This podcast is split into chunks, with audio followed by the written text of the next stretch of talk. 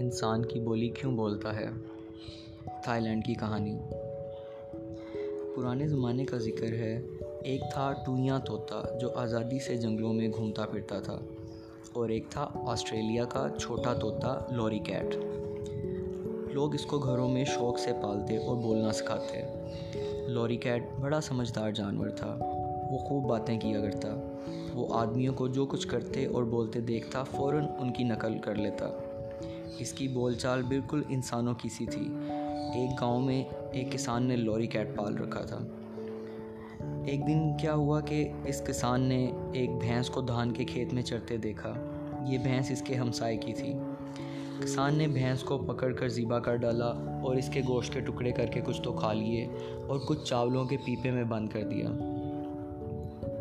پھر اس پیپے کو اس نے چاولوں کے گودام میں چھپا چھپا دیا۔ دوسرے دن ہم سایہ اپنی بھینس کو ڈھونڈتا ادھر آیا تو کسان سے پوچھنے لگا، تم نے میری بھینس دیکھی ہے؟ کسان نے جواب دیا، مجھے کیا معلوم، میں نے نہیں دیکھی۔ کسان کا طوطا لوری کیٹ پنجرے میں بند ان کی باتیں سن رہا تھا۔ کہنے لگا، میرے مالک نے تمہاری بھینس کے ٹکڑے کیے ہیں، کچھ کھا گیا ہے اور کچھ چاولوں کے پیپے میں بند کر کے کوٹری کی چھت پر رکھ دیا ہے۔ کسان بہت گھبرایا۔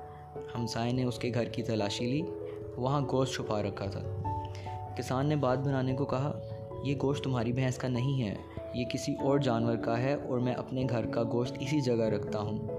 لوری کیٹ نے پھر کہا، نہیں نہیں، یہ سب جھوٹ ہے، یہ گوشت تمہاری بھینس کا ہی ہے۔ ہمسائے کی سمجھ میں کچھ نہ آیا کہ کیا کرے۔ کسان کو سچا مانے یا طوطے کی بات پر یقین کرے۔ آخر ہمسایہ عدالت پہنچا اور کسان کے خلاف مقدمہ کر دیا۔ عدالت نے کسان کو حکم دیا کہ دوسرے دن حاضر ہو کر جواب دے۔ کسان کو طوطے پر بہت سخت غصہ آیا۔ اس نے رات کو اسے پنجرے سے نکالا اور پیتل کے ایک بڑے سے برتن میں بند کر دیا۔ پھر اس برتن کے منہ پر کپڑا لپیٹ دیا۔ موسم سہانا تھا اور چاندنی رات تھی، مگر لوری کیٹ بیچارہ اندھیرے میں بند پھڑک رہا تھا۔ یہی نہیں بلکہ کسان نے اس برتن کو زور زور سے زمین پر ٹپکنا شروع کیا اور خوب پانی پھینکا۔ جب صبح ہوئی تو لوری کیٹ کو بردن سے نکال کر پھر اس کے پنجرے میں بند کر دیا اور اس پنجرے کو لے کر عدالت کی طرف روانہ ہو گیا۔ جب مقدمہ شروع ہوا تو ہمسائے کے حکم، ہمسائے نے حاکم عدالت سے کہا، لوری کیٹ نے مجھے بتایا تھا کہ میری بھینس کو کسان نے مارا ہے۔ حاکم نے طوطے سے اصل واقعہ پوچھا۔ اس نے پنجرے میں سے جواب دیا، حضور، کسان نے بھینس کو مارا تھا، کچھ گوشت اس نے کھایا اور کچھ چاولوں کے پیپے اور کوٹری کی چھت میں چھپا دیا۔ کسان نے کہا، حضور، جو گوشت پیپے میں بند چھت سے ملا، وہ کسی اور جانور کا تھا۔ میں حیران ہوں کہ سب اس بیوقوف پرندے کی بات کا تو یقین کرتے ہیں، مگر میرے بیان پر کسی کو یقین نہیں۔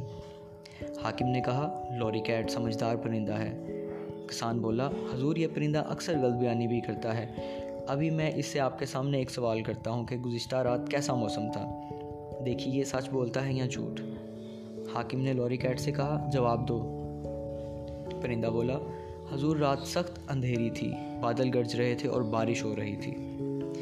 کسان نے حاکم سے کہا، حضور سن لیا، گزشتہ رات تو رات تو چاند نکلا ہوا تھا اور موسم کتنا سہانا تھا۔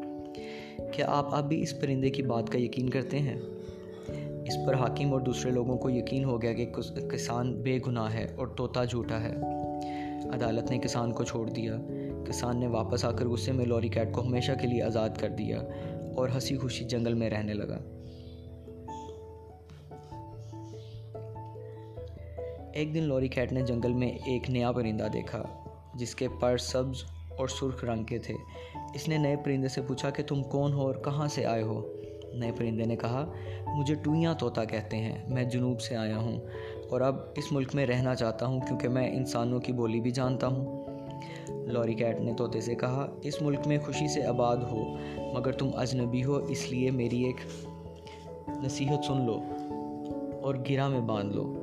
میں بھی انسان کی بولی جانتا تھا اور لوگوں کے گھروں میں رہتا تھا۔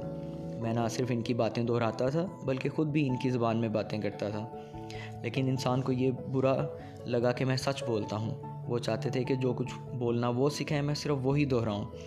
اس لیے میں تمہیں نصیحت کروں گا کہ اگر سلامتی چاہتے ہو تو صرف وہی بولنا جو انسان سکھائے۔ اپنی طرف سے کوئی بات نہ کہنا۔ ٹوئیاں طوطے نے لوری کیٹ کا شکریہ ادا کیا اور اس کی نصیحت مان لی۔ اس دن سے ٹوئیاں طوطا انسان کے پاس پنجرے میں رہتا ہے اور صرف وہی الفاظ دہراتا ہے جو اسے انسان سکھاتا ہے۔